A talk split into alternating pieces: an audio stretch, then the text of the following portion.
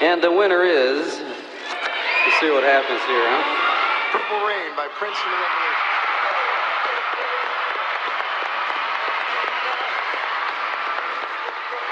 Thank you very much.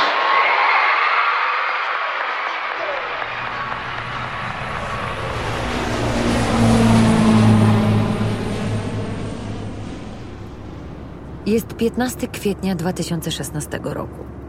Światowej sławy piosenkarz i autor piosenek Prince jest w swoim prywatnym samolocie w drodze do domu w Minneapolis po koncercie w Atlancie. Nagle traci przytomność. Jego przyjaciele nie wykrywają żadnych oznak życia. Obawiają się najgorszego i mówią pilotowi, aby wykonał lądowanie awaryjne. Na pasie startowym w Moulin w stanie Illinois pogotowie ratunkowe czeka, aby reanimować go za pomocą naloksonu, leku stosowanego do blokowania działania opioidów, zwłaszcza w przypadku przedawkowania. Potrzeba dwóch dawek, zanim artysta się obudzi, głęboko wdychając powietrze. Jego przyjaciele są w szoku. Prince, którego znają, jest czysty. To wegetarianin, który unika wszystkiego, co związane z narkotykami lub alkoholem. Po krótkim badaniu zapewnia przyjaciół, że wszystko z nim w porządku i wkrótce wraca do samolotu, gotowy do kontynuowania podróży. Sześć dni później Prince zostaje znaleziony martwy przed windą w swoim domu w Paisley Park. Mamy transkrypcję połączenia z szeryfem z czwartkowego poranka z Paisley Park. To rekonstrukcja, ale posłuchajcie. 911, where is your emergency? Yeah, we need an ambulance right now. The the person is dead here. Are you with the person who's. Yes. It's Prince. Na miejscu został uznany za zmarłego. Sekcja zwłok ujawniła, że przyczyną śmierci było przedawkowanie dużych ilości syntetycznego opioidu fentanylu. Potem przyszedł ogromny szok. Raport koronera zostaje opublikowany i ujawnia, że Prince faktycznie umarł z powodu przedawkowania. Jednak winowajcą była substancja, która zaskoczyła wszystkich narkotyk zwany fentanylem. W jego domu policja znajduje pojemnik z podrabianymi tabletkami przeciwbólowymi zmieszanymi z fentanylem. Prince od dłuższego czasu cierpiał z powodu bólu. Całe jego życie poświęcone było publiczności i rozciąganiu ciała do granic możliwości. Dlatego zaczął zażywać leki przeciwbólowe z grupy opioidów. A kiedy nieświadomie zażył fentanyl, który jest jak heroina, tylko około 50 razy silniejszy, jego organizm nie dał rady. Tom Petty przedawkował tydzień po swojej ostatniej trasie koncertowej. Petty, podobnie jak Prince, przedawkował mieszając różne narkotyki, w tym fentanyl.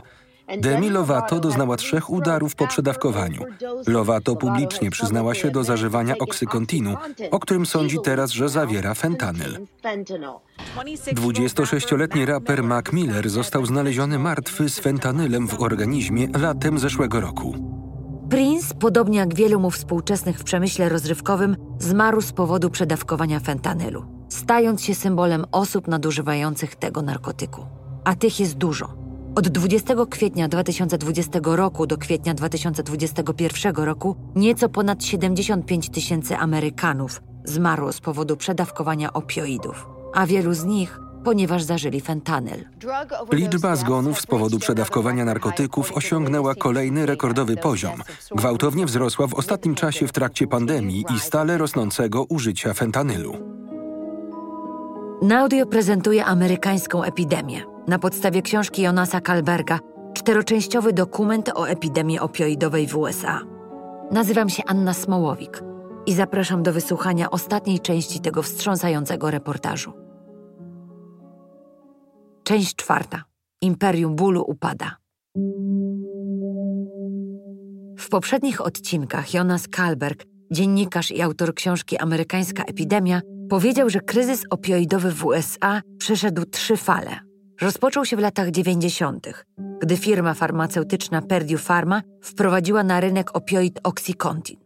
Następnie pod koniec pierwszej dekady XXI wieku heroina stała się główną przyczyną zgonów z powodu przedawkowania. Obecnie jesteśmy w trzeciej fazie fentanyl. Jonas Kalberg na własne oczy widział, jak całe dzielnice zostały zniszczone przez ten narkotyk. Odwiedziłem dzielnicę w Filadelfii o nazwie Kensington, która ma bardzo dużą populację użytkowników opioidów żyjących na ulicy. Podążałem tam za kobietą o imieniu Ross Picardo, która pracuje jako wolontariuszka. Pomaga ludziom, narkomanom z dzielnicy. Chodzi tam i zasadniczo przywraca do życia martwych za pomocą narkanu, który jest antidotum na przedawkowanie opioidów. Bardzo szybko odwraca ich przedawkowanie. Ross Picardo nadaje ten sam pseudonim wszystkim narkomanom, którym pomaga w Kensington. Nazywa ich Sunshine, słoneczko. Tak jest łatwiej, ponieważ co tydzień pojawiają się nowe twarze. Byłoby niemożliwe zapamiętać te wszystkie imiona. Na początku typowego dnia Ross Picardo pakuje torbę z naloksonem i idzie do Kensington, aby wypatrywać osób, które przedawkowały.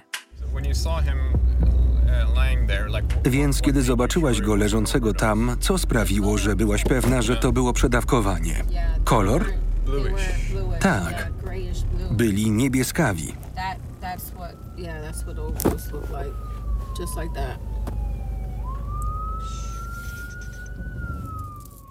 Jedną z rzeczy, które robi, jest obserwowanie odcienia skóry ludzi. Jeśli ktoś wygląda jakby spał lub był nieprzytomny, a ona widzi, że są bardzo bladzi lub skóra i wargi są szarawe lub niebieskawe, to jeśli nie może ich obudzić, podaje im dawkę narkanu w sprayu do nosa. To natychmiast odwraca skutki przedawkowania. Tak, porusza brwiami. Idź po narkan. Co zwykle dzieje się, gdy ktoś budzi się po dawce narkanu? Cały narkotyczny efekt leku znika.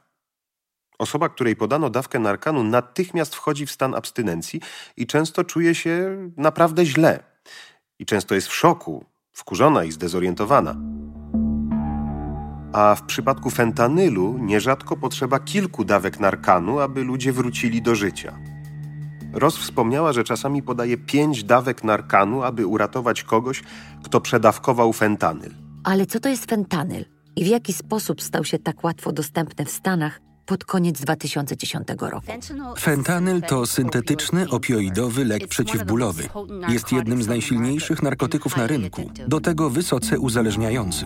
Według badaczy jednym z powodów wzrostu nadużywania fentanylu w pierwszej dekadzie XXI wieku było to, że stał się łatwiejszy i tańszy w produkcji, a anonimowy i bezimienny handel online utrudniał powstrzymanie nielegalnej dystrybucji. Handlarze na ulicach kupują heroinę i inne narkotyki zmieszane z fentanylem. Ponieważ fentanyl jest kilkakrotnie silniejszy od heroiny, niewielka ilość może dać dużego kopa. Handlarze osiągają większe zyski. Trudno oszacować dokładną ilość fentanylu, którą się dodaje, by osiągnąć pożądany efekt. I to właśnie czyni go o wiele bardziej śmiertelnym. Przedstawiciele ochrony zdrowia biją na alarm w sprawie jednego konkretnego narkotyku. Masz rację, fentanyl jest szeroko działającym i silnym syntetycznym opioidem. Jest 50 do 100 razy silniejszy niż morfina i 30 do 50 razy silniejszy niż heroina. A kiedy kupuje się go na ulicy lub w internecie, naprawdę nie masz pojęcia, jaką ilość bierzesz. Pamiętacie Nan Goldin? Fotografkę z pierwszego odcinka? To ta, która uzależniła się od Oxycontinu po operacji nadgarstka, a potem przedawkowała heroinę. Nan miała szczęście. Przeżyła. Jest 2017 rok. Mniej więcej w tym samym czasie, gdy fentanyl stał się głównym powodem kontynuacji kryzysu opioidowego w USA. Nan Goldin jest w klinice odwykowej z powodu uzależnienia od heroiny. Czyta długi artykuł w New Yorkerze, w którym Patrick Radden Keefe wskazuje rodzinę Sacklerów jako tę, która zbudowała imperium na cierpieniu. Artykuł łączył filantropijną rodzinę z ich mniej znaną rolą jako właścicieli Perdue Farmy, producenta opioidów, które spowodowało jej uzależnienie. Nan Goldin zaczyna się gotować, gdy czyta ten artykuł. Dzieła Nan Goldin znajdują się w wielu muzeach i galeriach sponsorowanych przez rodzinę Sacklerów. Postanawia, że chce, aby rodzina Sacklerów odpowiedziała za to, co zrobiła. Prokuratorzy próbują rozprawić się z Perdue Farmą, ale nie udaje im się powstrzymać nadużywania Oxycontinu. Pomysł Nan Goldin polega na uderzeniu w samą rodzinę, czyli tam, gdzie boli najbardziej. Hańba Sacklerom! Hańba Sacklerom! Popołudniowe słońce wpada przez okna w skrzydle Sacklerów w Metropolitan Museum of Art w Nowym Jorku. Imponujące pomieszczenie w północnej części muzeum tonie w świetle przeszklonej panoramicznej ściany z widokiem na Central Park. Ale coś innego w głębi muzeum kradnie blask tej wspaniałej panoramie. Jedną z najpopularniejszych atrakcji Met jest świątynia Dendur. Jest to kompletna egipska świątynia zrekonstruowana we własnej, specjalnie zaprojektowanej przeszklonej galerii. Świątynia Dendur stoi za dużym lustrzanym rowem, który odbija światło z Central Parku. Świątynia ma 8 metrów wysokości i 25 metrów długości. Zbudowana przez Egipcjan około 15 roku przed naszą erą. Rząd Egiptu podarował ją rządowi USA w 1967 roku w dowód uznania za pomoc w budowie tamy Aswan. Podczas gdy świątynia była transportowana przez Atlantyk, kilka amerykańskich instytucji zaczęło rywalizować o przywilej jej wystawienia. Darowizna w wysokości 3 milionów 400 tysięcy dolarów od saklerów spowodowała, że zabytek trafił do Met. Wkrótce został tam odtworzony kamień po kamieniu. Jedynym życzeniem saklerów było, aby ich nazwisko wymieniono we wszystkich informacjach publicznych o świątyni. Tego popołudnia, w marcu 2018 roku, grupa zwiedzających nagle zatrzymuje się i gromadzi wokół rowu. Jedna z osób, kobieta ubrana na czarno z czerwonymi włosami, zaczyna krzyczeć swój protest.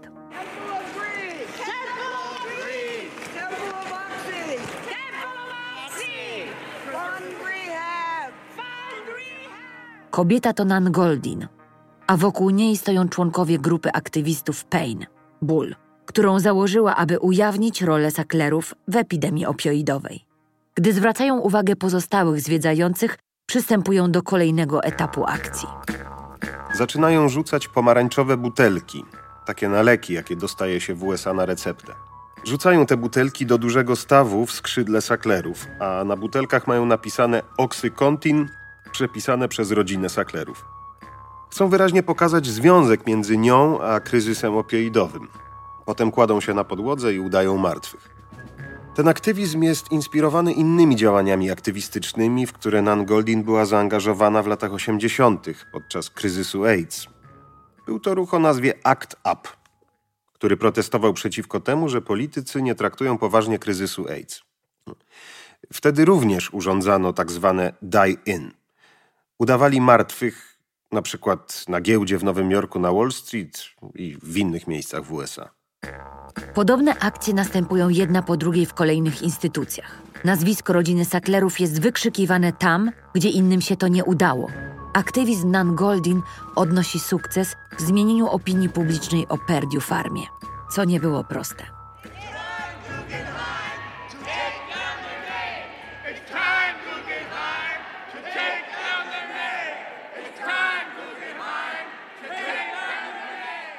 Na przestrzeni lat naprawdę nagromadziło się mnóstwo pozwów przeciwko Perdue Pharma. Jest ich tysiące. Ze strony stanów, miast, hrabstw, plemion rdzennej ludności i innych ofiar kryzysu opioidowego.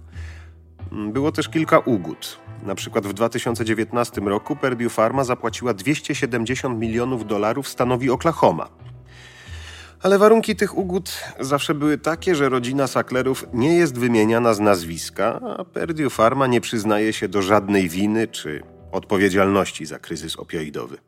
Decyzja Nan Goldin, aby coś zrobić z artykułami, które przeczytała i wyciągnąć nazwisko Saklerów na światło dzienne, odniosła zamierzony skutek.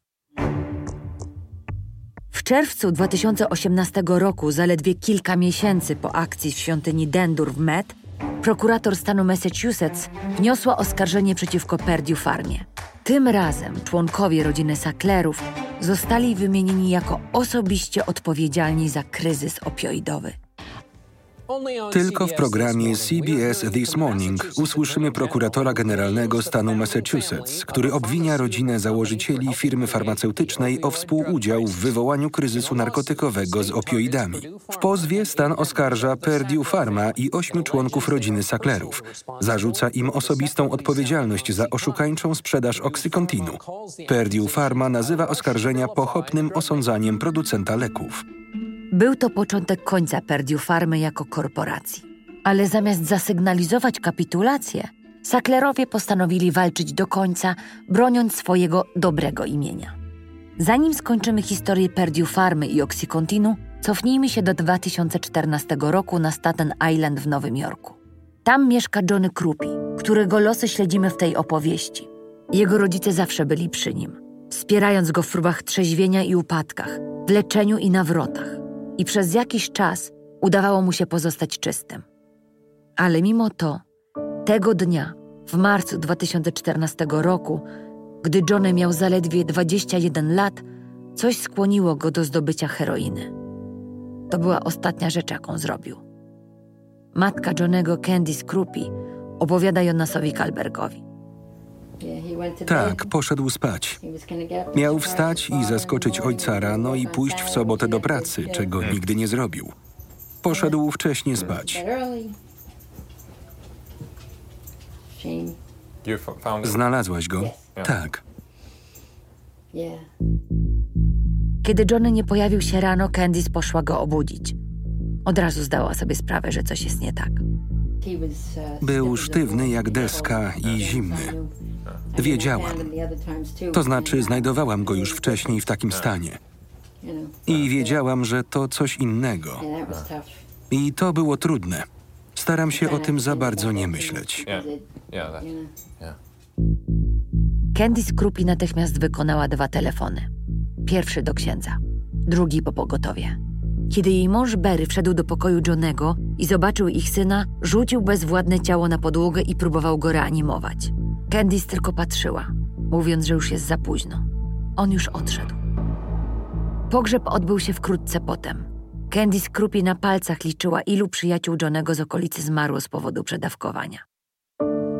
Candice i Barry postanowili przełamać stygmatyzację, z jaką spotykali się oni i inni rodzice w podobnych sytuacjach na wyspie i umieścili wiadomość o jego śmierci w lokalnej gazecie. Kiedy młodzi ludzie umierają na Staten Island, a w lokalnej gazecie w Staten Island Advance ukazuje się nekrolog i jeśli napisano w nim, że zmarł lub zmarła nagle, to jest raczej jasne, że chodzi o przedawkowanie opioidów. Ale nikt tak naprawdę nie chce pisać o dokładnych przyczynach śmierci w nekrologu, jeśli dziecko umrze z powodu przedawkowania. Ale rodzice Johnego chcieli przełamać to stygmatyzowanie. Więc napisali w jego nekrologu, że przyczyną śmierci Johnego było przedawkowanie opioidów i heroiny. I uznali, że to może mieć pozytywny wpływ, ponieważ Johnny był popularnym dzieciakiem w szkole. Był osobą, której ludzie słuchali, a on sam naprawdę cierpiał z powodu stygmatu otaczającego uzależnionych. Czuł się bezwartościowy i cierpiał z powodu niechęci do samego siebie, bo zażywał narkotyki. Jego rodzice chcieli pokazać, że się go nie wstydzą. Johnemu Krupi i wielu jego przyjaciołom nigdy nie udało się rzucić nałogu. Ich historie odzwierciedlają los niezliczonych Amerykanów.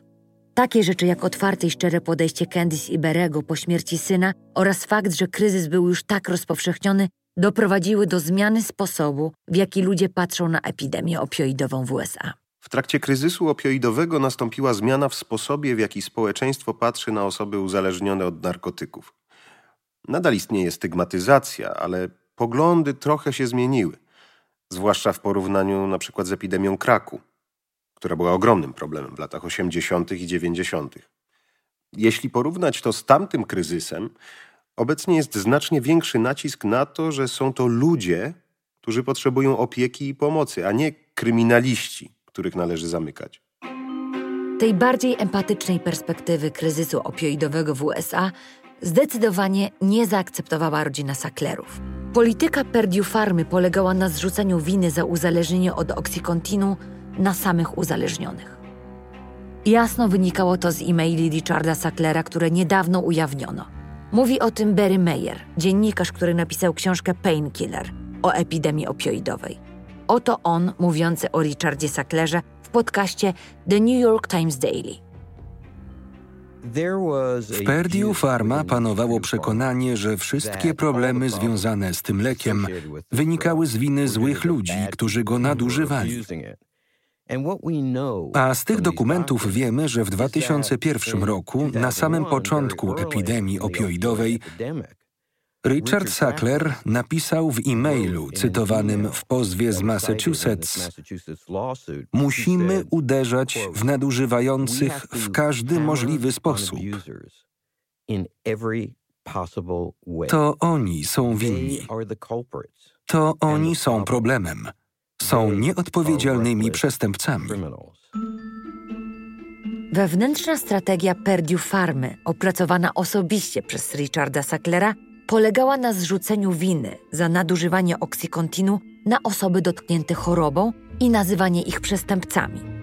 Ale strategia miała okazać się nie do utrzymania w dłuższej perspektywie. Kiedy prokurator stanu Massachusetts złożył pozew przeciwko Perdue Farmie i Sacklerom, sprawy zaczęły się naprawdę zaostrzać.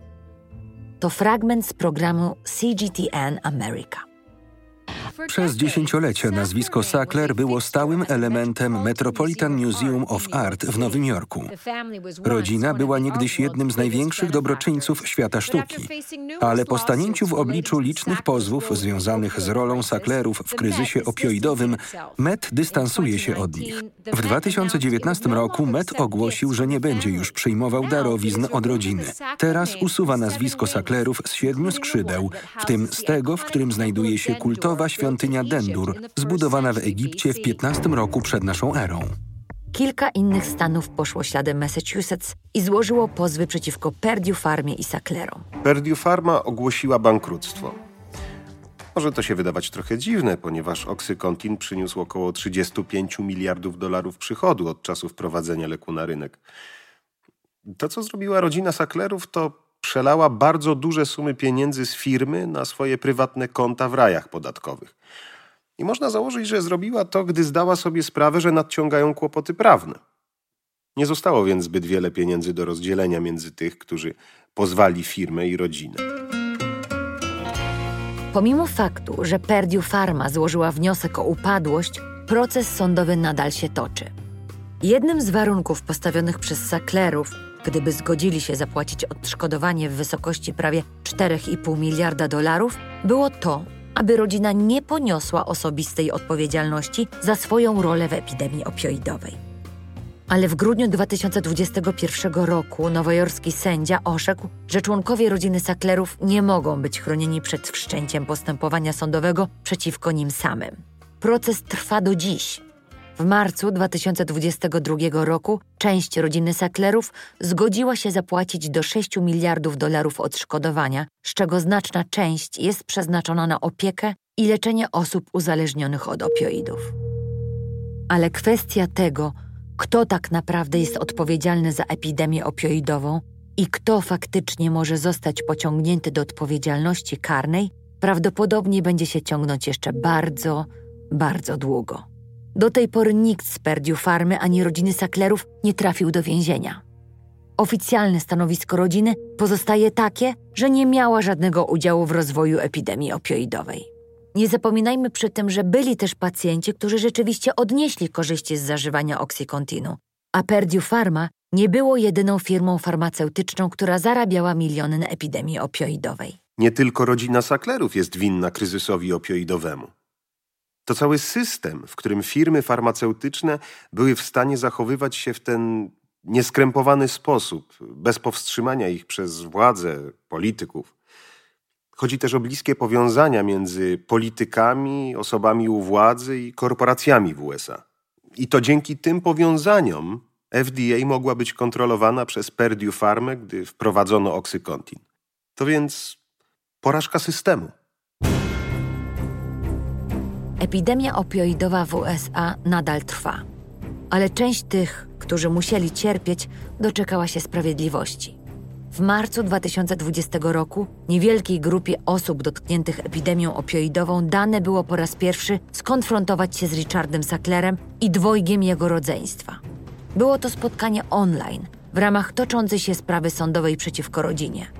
Jedną z nich był autor i aktywista Ryan Hampton – w wywiadzie w serii o nadużywaniu narkotyków, wyprodukowanej przez Google, mówi, że walczy z nadużywaniem opioidów od 10 lat. Odkąd przepisano mu Oxycontin po operacji kolana. Miałem 19 lat i przyszedłem do swojej pierwszej prawdziwej pracy, która akurat znajdowała się przy 1600 Pennsylvania Avenue w Białym Domu.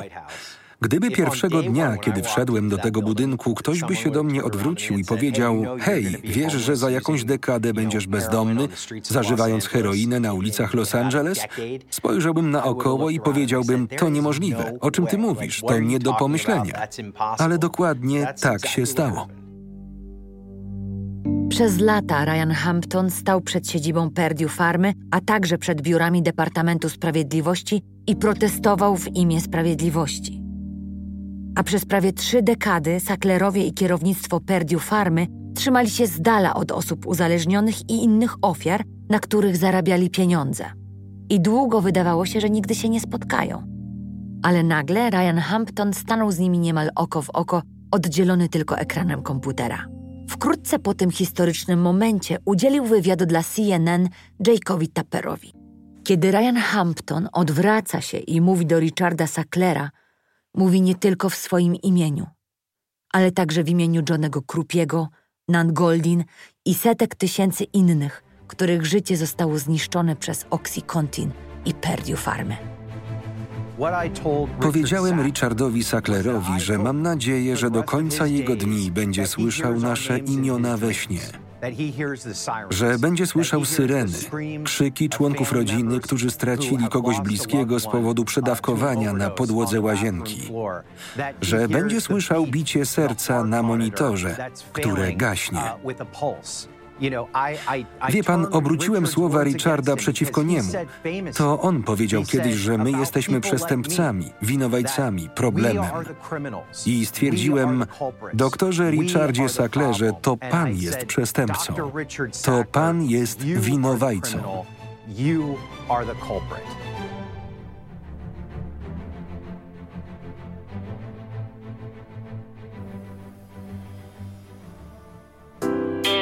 Słuchaliście amerykańskiej epidemii. Dokumentu Naudio na podstawie książki o tym samym tytule autorstwa Jonasa Kalberga. Czytała Anna Smołowik. W roli eksperta Grzegorz Kwiecień. Narrator Maciej Więckowski. Producent wykonawczy Filip Syta.